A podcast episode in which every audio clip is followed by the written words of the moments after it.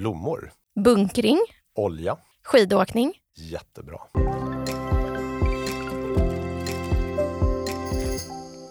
Nej, men just nu i världen så är det ju väldigt mycket som oroar mig.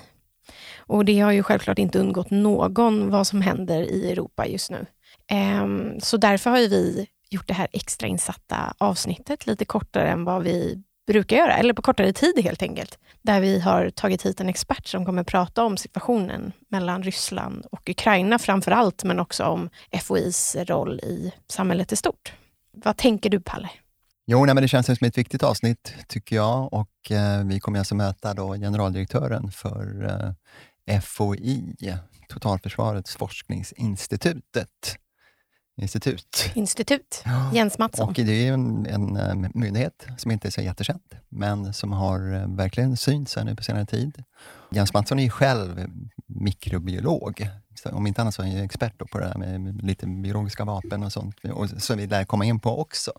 Men fokus lär väl ändå ligga på den konflikt och Rysslands invasion av Ukraina som ju liksom är, berör oss alla på djupet och det är ju, eh, känns lite grann som en ödesfråga för framtiden. Ja, men precis. Jag hoppas på något sätt att han kan lugna mig tillsammans med andra, för jag vet ju att jag inte är ensam om oron från kärnvapenkrig och liksom läckage som likt Tjernobyl, fast ännu större och allting sånt. Och eh, det som är intressant är att de har ju så otroligt många naturvetare bakom sig som forskar på allt ifrån, lite som du sa, liksom, det är allt från kemister, matematiker till eh, agronomer. Där blev väl du glad, höll jag på att säga. Eh, eftersom det är det själv. Nej, men att få den synen på det hela, för att man kan ju spekulera otroligt mycket och det gäller ju att vara otroligt duktig på källkritik under de här tiderna. Ja, och sen är det spännande att se vilken forskning som bedrivs där och förstås, som du mm. på. Och, jag hade ingen äh, aning om dem innan. Nej, nej, precis. Och varför det behövs också. Mm. Vad, vad de egentligen gör. Ja, lite Jens klarhet. kan ge lite svar på de här frågorna. Ja, vi, ja. vi satsar allt på Jens och så släpper vi in honom. Ja, det har gått nästan två veckor sedan den här fruktansvärda morgonen då vi fick rapporter om att eh, Ryssland invaderade Ukraina. Och det har ju förändrats hela säkerhetspolitiska läget i världen. Och det här kunde man ju lite förutse. Det var liksom inte helt oväntat. Hur såg ni på det här på FOI? Ja, att man skulle kunna förutsäga det håller jag fullständigt med om. Det har ju varit en lång uppbyggnad eh, sedan eh, mer än tio år tillbaka av de militära styrkorna i Ryssland och eh, tittar man på hur man agerat eh, de senaste åren så är det ju så att det som verkar fungera bäst för Ryssland är militärt våld och det är ju någonting som är både tragiskt, skrämmande och eh, kanske lite svårt för gemene man att förstå att det här är ett modus operandi som man har använt många gånger. Så att eh, det här fanns tyvärr på våran spelplan eh, och det vi ser nu är den absolut värsta utvecklingen som vi kunde se framför oss. Så att, eh, ja, tyvärr. Hade man kunnat förhindra Kan någon förhindra Putin känner jag? Jag tror att eh, det här har varit under uppsegling under en längre tid och ambitionen och synen som man har på både sig själva, nu pratar vi om regimen då i första hand, också hur man ser på sin omvärld. Jag tror att det hade varit väldigt, väldigt svårt att förhindra man ska också komma ihåg att propagandan i Ryssland den har ju varit omfattande under lång, lång, lång tid. Så att även om man får andra vittnesbilder som gemene man i Ryssland så har man väldigt svårt att förstå och tro på den. Man vet ju hur det är för man litar på sin regim. Det finns ju en eh, opposition åtminstone. Sen vet man inte riktigt hur stor den är. De blir ju fängslade bara. Ja, så de blir färre och färre? Ja, de blir färre och färre. Mm. De har ju till och med fängslat en nio månader som fyraåring under demonstrationer. Ja, man har ju tagit till väldigt repressiva eh, åtgärder. Det finns ju någon filmsekvens på en 91-årig kvinna som överlevde andra världskriget. Ja, och attackerna mot det som då hette Leningrad. Och även hon fängslas ju av polisen. Så det är ju ett, man har gått in i en väldigt både hård eh, militär attack men man har ju också väldigt repressiva åtgärder i Ryssland för att få kontroll på informationen framförallt. Då. Ja, för det är lite det som jag tycker också är så läskigt för att han, det är ju väldigt många som är hjärntvättade och till och med militären visste ju inte, de trodde de skulle ut i övning och trodde liksom inte ens att det skulle bli krig. Förstå den, bara, ja, men jag kommer hem i eftermiddag, vi har bara en liten övning. Nej, jag var den som blev nedbombad.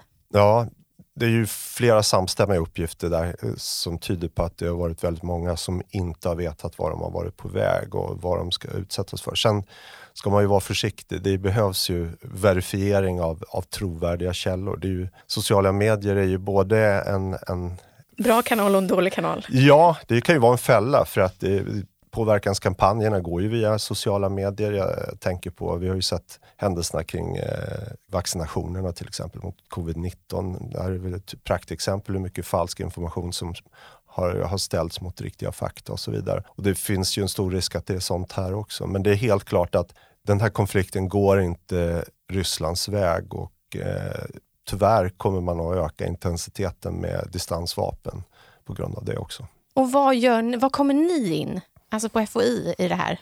Ja, dels har ju Sverige aldrig och FOI aldrig släppt bevakningen av Ryssland. Även när det var som, som soligast, om man nu får använda det uttrycket, så har vi ju följt Ryssland. Och det här är ju ökat sedan invasionen i, i Georgien 2008 och framåt. Så vi, vi följer ju både den militära eh, tekniska utvecklingen, vi följer den politiska delen, vi följer vad som händer i Dum, Duman och så vidare. Och, och framförallt så är det ju till regeringen och försvarsdepartementet som vi rapporterar vad vi ser och vad vi, vad vi drar för slutsatser från det.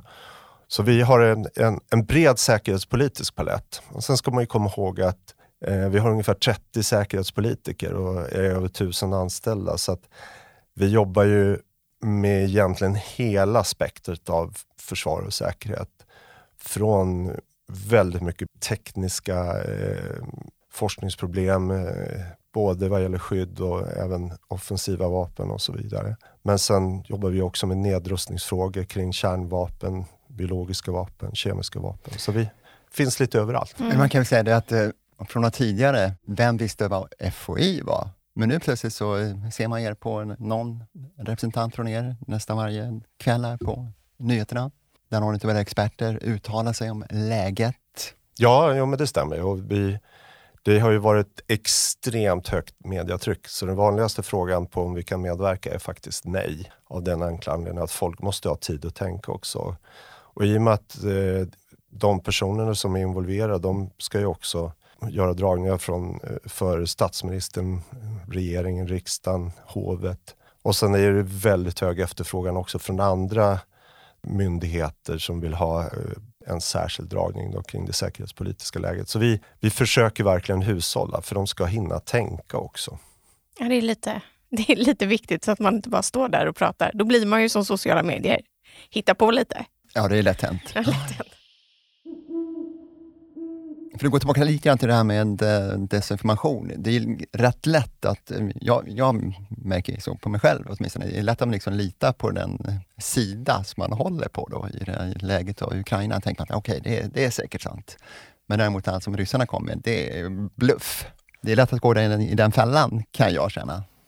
Vill du att jag ska kommentera det? alltså, jag som har eh, levt så att säga i Putins närhet under ett antal år kan ju säga att det är ett skurkland just nu med den regim man har. Man drar sig inte för att utnyttja de internationella systemen. Man ställer krav på andra länder och pekar på legaliteter som man själv fullständigt skiter i. Man har kastat den internationella rätten åt sidan och vi försöker förtvivlat hålla kvar i regelboken. Det var ingen slump att Ryssland inte var med i OS under sin egen nationsflagga. Jag tycker att precis som du säger, man ska vara varse om att det pågår en propagandakrig. Men om man på riktigt tror att Ryssland är där för att befria ryssarna från ett gäng knarkare och nazister. Alltså bara de orden. Eh, det gör att även om det är propaganda på Ukrainas sida så förstår jag varför man tar den, eh, tar den sidan. Men man behöver inte ens tro på propaganda, man kan titta vad som händer mm. och, och, den aggression som man uppvisar just nu. Men visst, det, det finns medlöpare åt alla möjliga håll och det finns konstiga sanningar. Och jag är säker på att ukrainska soldater kommer att begå övergrepp också. Jag tror situationen på marken när det, när det kommer till något så vidrigt som krig gör att folk tappar det.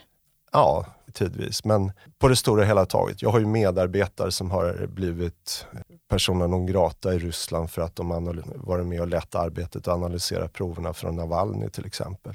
En mellanchef på en svensk myndighet. För mig är inte frågan om Ryssland är ett skurkland just nu utan eh, för mig, de har redan visat det så många gånger i uppförande. Tror du att de här sanktionerna kommer att bita? Då? De är ju ganska kraftfulla. Jag hoppas det. Det är ju en del av det man kallar krigföring idag. Man använder information, man använder lagboken som är lawfare, man använder ekonomiska sanktioner, man använder cyberdomänen. Jag hoppas verkligen att eh, de gör det. Men än så länge är vi ju väldigt beroende av olja och gas. Så det det. Att, eh, pengarna rullar in till en, ja, eh, visserligen, visserligen primitiv ekonomi som Ryssland är, men de, pengarna kommer in och det är ju det senaste som diskuteras precis nu spelar in det här och vi får väl se vad fortsättningen blir. Mm. Men jag tänker, han har ju rätt många oljemiljardärer bakom ryggen, men de måste ju lacka nu alltså. De får ju inte in så lika mycket pengar efter sanktionerna. Frågan om de behöver få in mer ja, pengar. Men jag tänker de är bara giriga hoppas jag, någonstans så att de lackar. Jag tror snarare om de inte får tillträde till sina pengar och där finns det ju mycket att göra. Jag, jag vet inte hur långt man har gått till exempel Storbritannien. Eh, det finns ju stora fastighetsbestånd i de mest fashionabla delarna av London som ägs av ryska oligarker. Och det är klart att det finns fler tumskruvar att vrida om. Men jag hoppas verkligen att de här ekonomiska sanktionerna och faktiskt alla andra typer av sanktioner. Det är ju kultursanktioner nu, det är forskningssanktioner. Jag hörde om en där man stoppar forskningsmedel idag, där ryska forskare skulle ha ingått. Så att jag hoppas verkligen alla de här sanktionerna hjälper till, men tyvärr är det nog så att i slutändan kommer Ukraina behöva omvärldens hjälp med vapen också, precis som sker just nu också. Det känns ju på något sätt så här, alltså det låter hemskt att säga, men det är ju på något sätt som att han gräver sin egen grav. Alltså han får ju alla emot sig nu. Jag hoppas det här blir hans fall, fast tyvärr tar han med sig en hel del hemskheter med det. Liksom. Jag kan ju bara gissa. Om, om, man brukar ju säga att man som expert inte ska gissa. Men jag, Vi jag, får göra det här i podden. Eh, jag tror ju att det här är ju, en, det här är ju ett, ett trauma som kommer att slå på det ryska folket. Det kommer att vara fruktansvärt fram till att man kommer till någon slags avgörande. Men jag tror inte för en sekund att man kommer kunna betvinga ett land och få det att inte existera som de senaste uppgifterna var efter Macron-samtalen. Så effekten kommer ju bli att Ryssland hamnar ju i, en, i den skammens hörna som Tyskland mm. befann sig mm. under väldigt många, många, många år efter andra världskriget. Även om man inte har, har genomfört samma fruktansvärda rensningar eller eh, attacker. Men jag tror precis som du att det här blir ju ett fall och eh, det är väl det fallet som Putin också är rädd för. Ja, Eller så vill han bara in i historieböckerna. Jag tror, alltså, det här är min teori. jag tror att han är döende. Alltså. Jag tror att han vill bara så här, nej, in the middle of, alltså det sista jag gör. Jag ska in i historieböckerna som en riktig skurk och där ska jag vara. Ha det. Tack. Det är min teori. Hemskt nog. Men alltså... Nej, jag tror, jag tror allvarligt att eh, han tror på det han säger. Så enkelt är det. Herregud. Han vill, och sen är det ja, menar att han vill skapa ett uh, stor Ryssland igen? Han vill ja, liksom återskapa det gamla ju, Sovjet i stort ja, Han har ju sagt att uh, återupprätta det, det ryska riket ja. och rätta till historiska misstag. Och förstår ni om vi går ner den vägen någonstans, att vi ska börja rätta till historiska misstag. Mm. Var stoppar vi? Mm. Vilket historiskt misstag ska vi inte rätta till? Det är en, det är en retorik som är, är befängd på många sätt. Och, ja. och livsfarlig. Ja, det har den ju visat sig vara. Men apropå alla, vi pratade lite om attacker och allting sånt. Alltså han är ju, dels så hotar han med kärnvapen. Mm. Det får ju mig att få tuppjuck. Alltså mm. Jag blir ju så nervös. Men sen är han, de, de bombar ju liksom, alltså, vad heter det? kärnkraftverk. De är ju väldigt nära till att göra Tjernobyl gånger 10 miljoner. Ja. Och vad gör vi då? Ja, vad gör vi då? Nej, du ser, det var det där svaret jag inte ville ha. Jag har ju laddat huk, upp, jag har bunkrat. Vi oss. och toapapper? Uh, jod, nej, alltså, jod tog ju slut. Men jag har ju tänkt till alltså.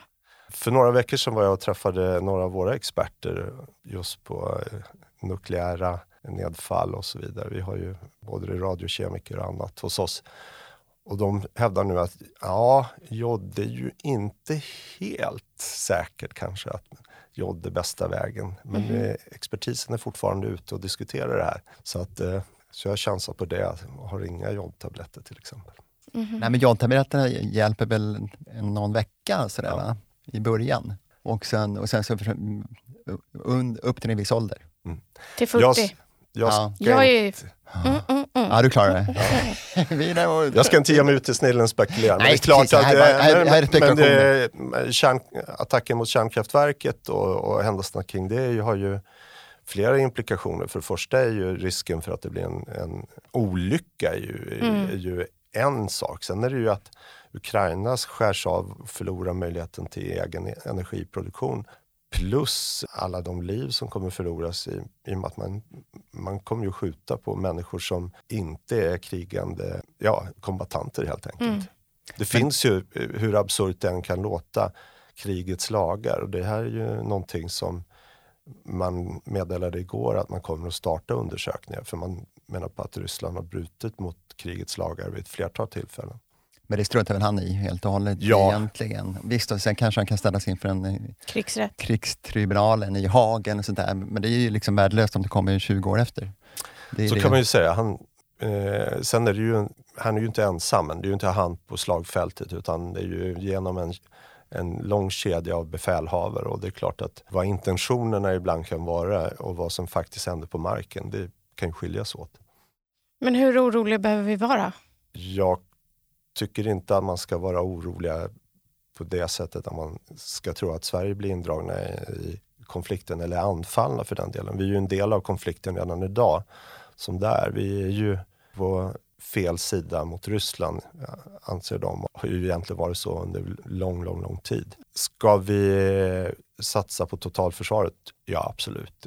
Det visar sig att de här vad ska vi säga, hårda geopolitiska sanningarna de upphörde inte bara för det blev 2001 eller 2002 eller någonting. Jag tycker att man ska försöka leva sitt liv så mycket som möjligt. Man kanske ska fundera lite grann på eh, om man har barn och så vidare, vad de ser och upplever kring det här. För att det har ju visat sig att TikTok till exempel har ju varit en kanal mm. där väldigt många barn får, får en felaktig bild om, om vad som händer och sker. Så att eh, ja, vi ska vara vaksamma men eh, vi ska inte behöva vara rädda. Hålla sig informerad? Ja, som sätt. vanligt tycker jag. Ja. Information och använda pålitliga källor. Nu kan vi ju säga att BBC bland annat och flera andra stora bolag har ju lämnat eh, Ryssland i och med att det kommer att bli olagligt att rapportera om krig. För det finns inget finns krig inget, till exempel. och så vidare. Så man menar ju på att eh, utrikeskorrar och så vidare kommer att kunna åtalas för att de eh, bryter mot lagen. Och vad jag har förstått så har väl också svenska eh, korrespondenter börjat flyga hem också. Så att, eh. Det är helt sjukt alltså. Det är 2021. Nej, det är 2022. Precis, det är liksom ännu, ännu värre. Nej, men det är helt sinnessjukt. Det är som att vi backar så otroligt långt på grund av en idiot till man. Ja, nej, men det är fortfarande en overklighetskänsla, ja. tycker jag. Det här var ju verkligen någonting. Visst, man har sett hotet i många, många år, som du säger också. Men man trodde ju inte på det ändå. Nej, det finns eh, ett klipp från i januari med eh, Gudrun Persson från FOI när hon pratar på Folk och Försvars konferens. Och som hon själv säger, kom inte att säga att vi inte visste, för vi har vetat. Men sen är det ju väldigt lätt att slå döva örat till. Nej, det är ju fullständigt ologiskt att angripa ett land på de här premisserna. Men det gör man ändå. Och hur ska man i, i, sin egen vardag kunna ta till sig det här och förstå det. det är en, eh, jag tror det är en stor utmaning för de flesta, men de som har så att säga till jobb att följa Ryssland och rysk maktpolitik och, och den militära upprustningen. För dem har överraskningen varit betydligt mindre. Han verkar inte ha någon framtidstro eller hopp överhuvudtaget. Alltså det är så här, du förstör planeten du är på. Nej men vad ska du, vad ska du alltså, om, han råkar, om han börjar med kärnvapen, då blir man så här, men vad ska, du, vad ska du regera över? Vi alla är typ kaputt. För jag hörde någonting att om en släpper en bomb, nu kommer det, då, då, då är det liksom, man har skrivit under någon form av avtal med att då svarar det andra landet. Så om Ryssland skickar till USA så är det att de trycker på knappen för att annars blir det en, en maktbalans som är liksom, ni fattar.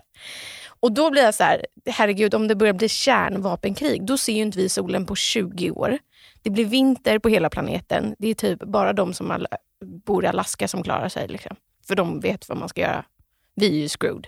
Jag är absolut ingen expert på rysk kärnvapendoktrin, men det, det är lite mer komplicerat än så. Ja, jag tror inte vi ska sprida den skräcken Nej. heller riktigt. Jag tror Nej. vi ska vara lite, lite försiktiga där. Nej, eh, vill du veta lite mer om kärnvapen så har vi faktiskt lagt upp en frågelista. Vi har ju en kärnvapenenhet hos oss som fylld av naturvetare. Tilläggas som eh, var, var de som kunde verifiera när Nordkorea sprängde sin, sitt första kärnvapen. Så var det FOI som kunde visa att det verkligen var kärnvapen. Men det finns en, en frågesida där och det finns både det som är, vad ska vi säga, sånt som förstör städer men det finns också slag, eh, slagfältskärnvapen och så vidare. Det, det finns liksom en hel arsenal men det finns också en doktrin hur kärnvapen ska användas.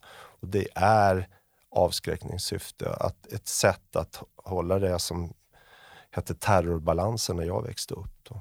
Så att det är inte så enkelt så att man börjar slänga eh, kärnvapen. Nej, och sen så det är liksom inte bara Putin som bestämmer det här själv, utan det är liksom en ganska stor Ja, men stab, vem är inte stab runt, honom? runt honom Ja. som du måste liksom sett tillåta. mötena med Putin? Man vågar ju knappt säga hej om man säger det på fel Mm. sätt. Det finns ju glädjande nog exempel under Sovjettiden där man hade order att skjuta men där enskilda officerare avstod från att göra det. Mm. Och det ska vi vara glada för, för att det var på grund av tekniska missöden som gjorde att de höll på att trycka på knappen, inte på grund av några riktiga hot. Kärnvapen, ja han har fingrat på det vapnet men det är, eh, jag tror inte man ska få en för stor klump i magen Nej. kring det. Däremot, Men det var ju bra att du sa det, för jag tror inte jag är ensam, ärligt talat. Då vet man att man kan gå in på foi.se. Ja. det finns en eh, frågelista där, Mm. frågor och svar om kärnvapen.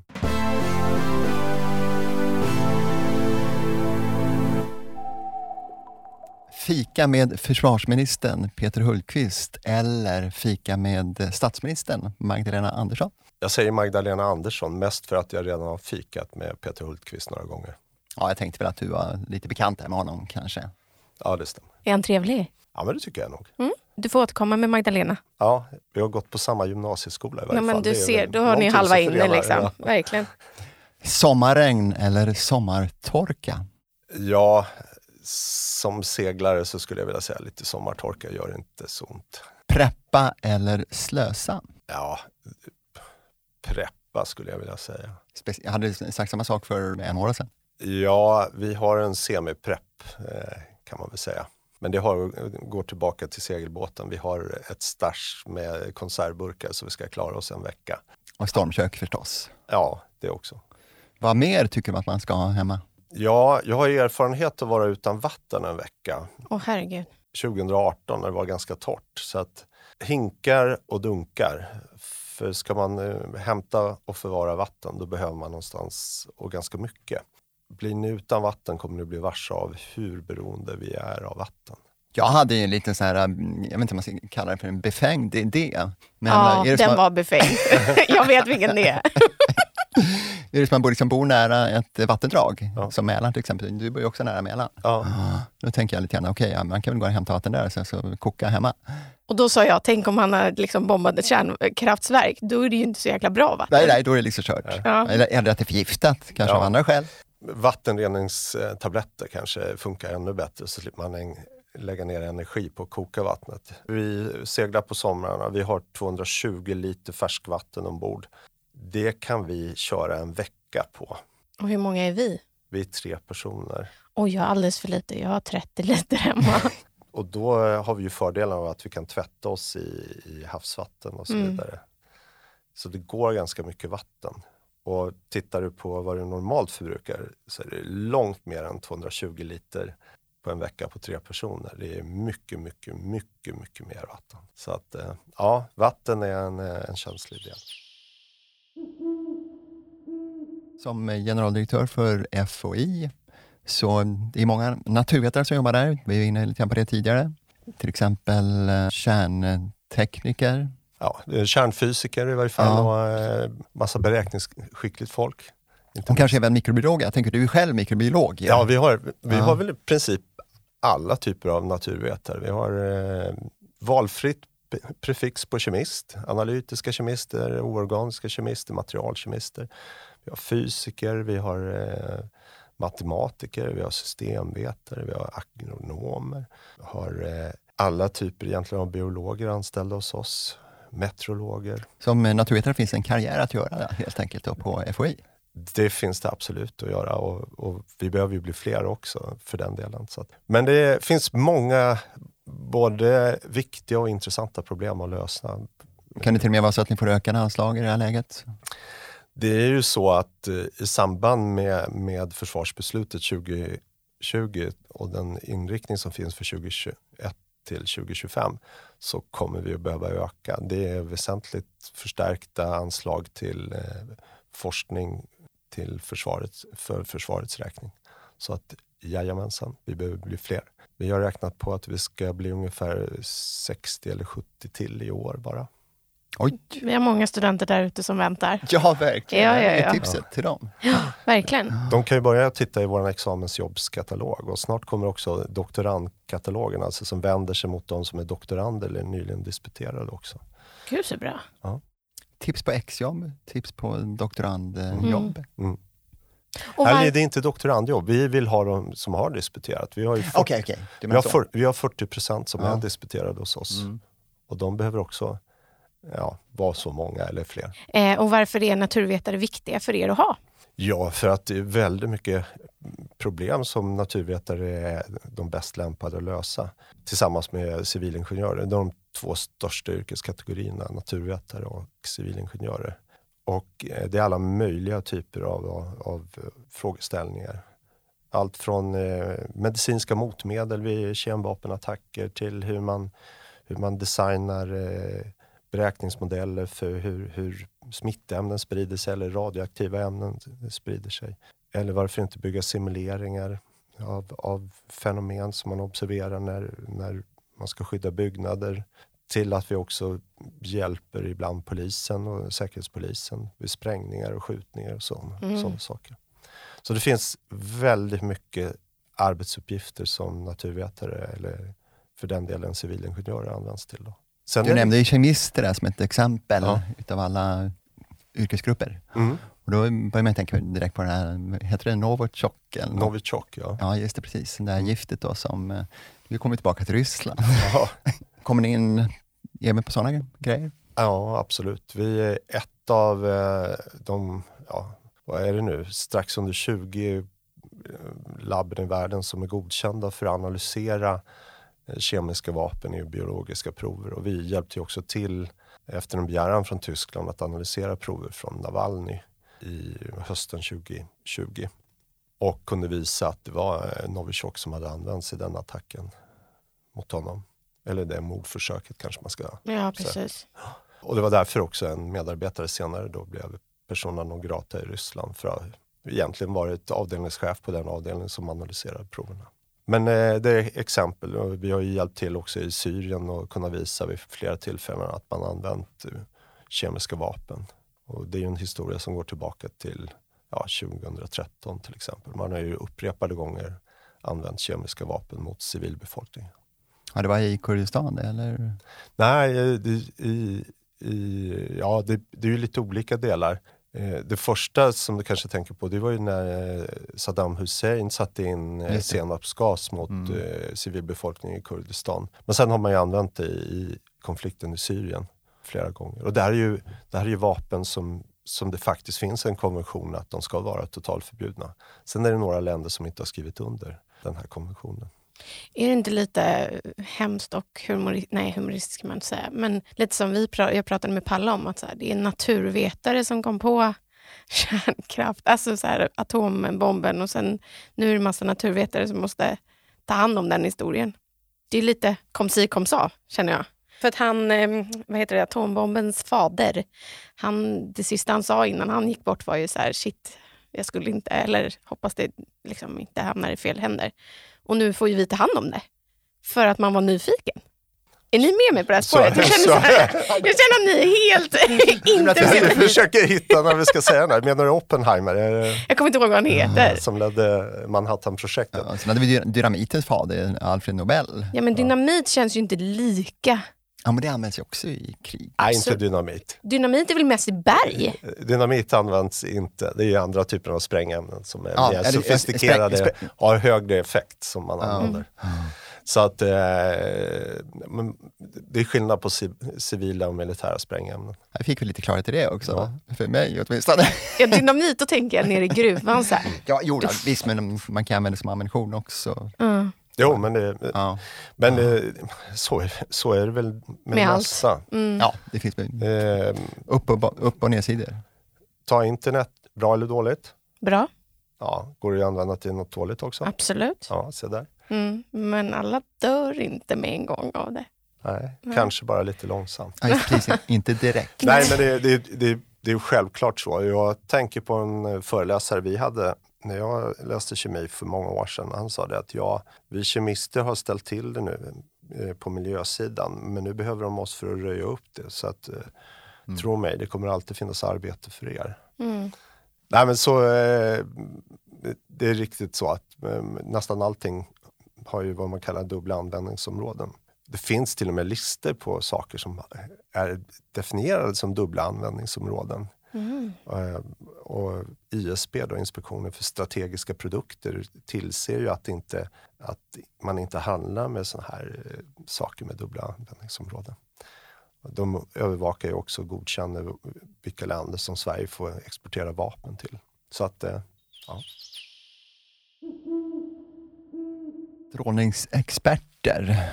Där har ju Sverige är ju högteknologiskt där och har, kan spåra lätt. Skulle det till exempel komma någonting från de ukrainska kärnkraftverken nu så kan vi detektera det direkt. Är det någonting som ligger inom FOIs sfär? här är vi nästan bäst i världen. Oh. Det är så att eh, globalt så står det ungefär 40 mätstationer som, har, eh, som heter Sauna och, och nu kommer inte jag ihåg vad den akronymen står för. Den är utvecklad vid FOI, den är, eh, byggs av ett företag i Uppsala. Men de finns då utstationerade över, över jorden och där man kan mäta radioaktivt xenon. Och där kan man skilja mellan en, en kärnkraftsolycka och en nukleär ja, ett kärnvapen när det, om det sprängs av. Det ju, finns ju ett provstoppsavtal som övervakas. Och det här är ju en del av den övervakningen som sker. De här är ihopkopplade i ett nätverk. De går där 365 dagar om året, 24 timmar per dygn. Och sen så ser man till att ha de här strategiskt utplacerade så man ska kunna mäta om det sker någonting. Och sen finns det vissa seismiska stationer. Så vi har en till exempel i Hagfors som tillhör oss som mäter eh, om det blir någonting som kan kopplas till en kärnvapenexplosion. Ja, ja, det är liksom inte en naturlig jordbävning då, utan Nej, det skulle det kunna vara också? Eller? Ja, vi kan ju mäta, Ja. ja. vi kan mäta ni kan seismiska liksom rörelser. Men man kan kan ju, skilja på de här? Precis, och i och med att man har flera sådana stationer i världen så kan man ju räkna fram var explosionen eller eh, den här rörelsen har skett och så kan man då knyta det med de här nätverken, saunanätverken, eh, vad som, om man kan mäta upp fröjdstrålning. För Sverige var väl först att upptäcka Tjernobyl? Ja, det var nog så. Mm. Och många trodde ju att det var Forsmark då, men, men man kunde ju snabbt eh, utesluta det. Så vi har faktiskt en mätstation, den står uppe på vårt hus i Kista där vi kan mäta radioaktiv xenon. Och den är igång då dygnet runt året om. Men Det sen ju- finns det då utspritt över hela världen. Mm. Såna. Det är ju, vad ska man säga, ett enformigt arbete med att man hoppas ju inte att den andra, man hoppas ju så här, när man jobbar med att mäta det här, Mm. då hoppas man ju att varje dag blir den andra lik. Förstår ni? Man vill Ja, ju inte ja. se att det öppnar upp. Inga överraskningar? Men samtidigt så här, mm, det var samma sak idag igen. Men det här är ju, det här är ju dels är det automatiserat, det är ju idén. Det är ju ingen som, Sitter och glor. det, det är väl styrkan att den är helt automatiserad, att vi, utvecklingen fortsätter på det här området. Då. Eh, sen kan man ju se om, om det puffar till någonting eh, på ett kärnkraftverk där de släpper någonting extra. Det är extremt känsliga metoder. Det är väl fördelen då med radioaktiva ämnen att de är lätta att spåra och svåra att dölja. Och svår att göra av med också va? Ja. Mm. Om det skulle komma ett sånt här larm, Vad det skulle, händer? det skulle ju faktiskt kunna hända. Ja, informationen slussas väl, eh, det finns ju en organisation, en, en internationell organisation där länderna som är, har skrivit på det här avtalet kring eh, provstopp. Det är ju de som informationen slussas till. Det är ju de som då kommer att trycka på knappen om, och, och kanske vill man få ut ett verifikationsteam. Är det, ett, är det ett brott mot provstoppet så kan man ge sig på att den staten inte vill ha dit någon som verifierar det här utan då kanske man måste åka, åka till ett land som ligger i närheten och försöka göra mätningar och så vidare. När når det folket, alltså oss vanliga dödliga? Informationen? Mm. Eller, ofta försöker man ju dölja sådana här Mm. Det, är ju, det, är ju liksom, det är ju idén att det inte ska märkas om man gör någonting. Eh, man kan ju fråga det land som har genomfört provsprängningar i modern tid, alltså på 2000-talet, det är ju Nordkorea och det är ju en stat som vi kanske inte behöver beskriva på något annat sätt än en skurkstat. De kanske fanns en, ett syfte med att eh, man kunde verifiera att de hade fått kärnvapen också. Det var ju underjordiska sprängningar som de gjorde, eh, genomförde men det läckte ju upp. Xenonet är ju sånt, det hittar ju vägen upp genom sprickor och allting. Så att på det sättet är det en intressant... Om det skulle komma från Tjernobyl till exempel? Ja, då har, en annan, eh, det har ett annat utseende. Det är så vi, är, vi, har, vi har ju samarbete med, eller har historiskt haft samarbete och har samarbete med Ukraina också kring att övervaka sarkofagen i Tjernobyl. Det finns en del tekniska brister där som skulle behöva åtgärdas. Och då gör man ju inte det genom att börja bomb, alltså liksom kriga i Tjernobyl, tänker jag. Nej, det är lite osmidigt. Det, det kan man väl säga. En dålig, ja. en dålig idé. Ja, ja, men alltså också så här, varför vill ni vara där? Alltså, vad, vad gör ni? Nej, men det, om man nu ska köra en understatement, hela det här angreppskriget, där är ju en dålig idé. Ja, gud ja. Apropå dålig idé, Palle, ska du runda av det här eller? det kanske är en bra idé eller dålig idé? Ja, precis. Det här känns som att det är en ganska bra idé, tycker jag. Vi får tacka dig så jättemycket, Jens Mattsson, för att du ville komma till Naturvetarpodden. Och eh, jag har blivit klokare på en, flera saker. Mm. Och det understryker verkligen allvaret i situationen. Och även har blivit lite, lite lugnad också. Ja, faktiskt jag med. Ja, ja så på det sättet har det varit också ytterligare en positiv grej. Mm. Plus att du liksom pekar på en, en framtida, en, en fin arbetsmarknad för naturvetare att ni har stort behov av naturvetare är, är ja. alltid glädjande och kanske för studenter att göra exjobb. Absolut, de är varmt välkomna. Och eh, som sagt, vill ni veta eh, svaren på alla de här frågorna jag ställt, de riktiga svaren, då går ni in på vår hemsida. Där finns det rapporter eller eh, frågor och svarsidor att hitta det här på. Ja, det låter väldigt bra. Och om man vill följa oss, eh, Naturvetarpodden, så kan man bara gå in på Instagram. Då får man ju se bilder på dig och filmer och allting. Vilken tur!